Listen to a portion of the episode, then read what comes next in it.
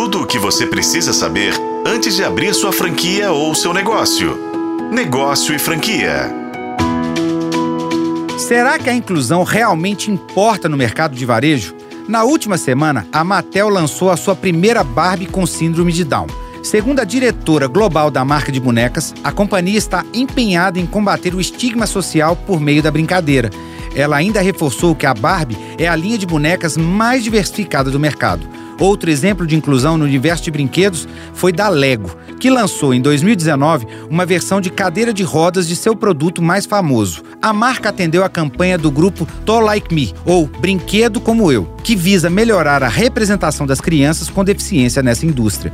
De acordo com o relatório do IBGE, o Brasil tinha em 2019 mais de 17 milhões de pessoas com algum tipo de deficiência Desse número, cerca de 300 mil têm síndrome de Down, segundo o último censo. No mesmo contexto de desenvolver produtos voltados para uma segmentação específica da sociedade, a Nike lançou há poucos anos uma linha de roupa para mulheres muçulmanas. Pouco depois, a marca ampliou a oferta de produtos para esse grupo, com roupas de banho em formatos de hijab e entre outros. Em um dos anúncios, a Nike afirmou que faltavam opções no mercado para essas mulheres. Vale notar que quase 25% da população mundial é muçulmana.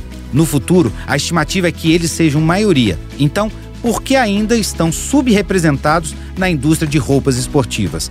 A emancipação feminina das muçulmanas no esporte também é um fenômeno crescente.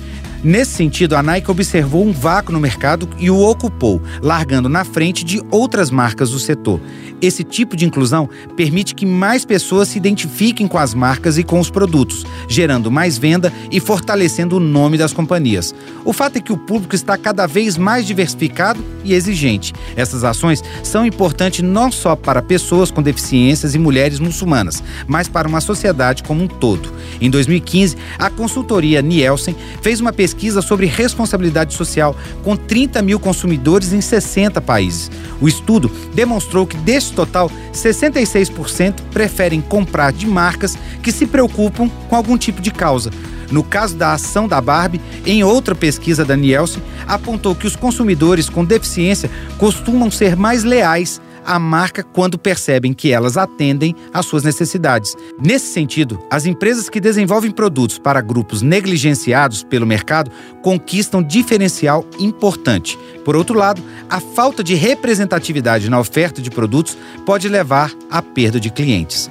Em 2017, ano em que a Nike lançou a primeira coleção esportiva do hijab, a marca ficou em primeiro lugar entre as mais valiosas do mundo no setor de vestuário. Sua principal concorrente, a Adidas, ficou em quinto colocado. Para a FM O Tempo, Rodrigo Campelo.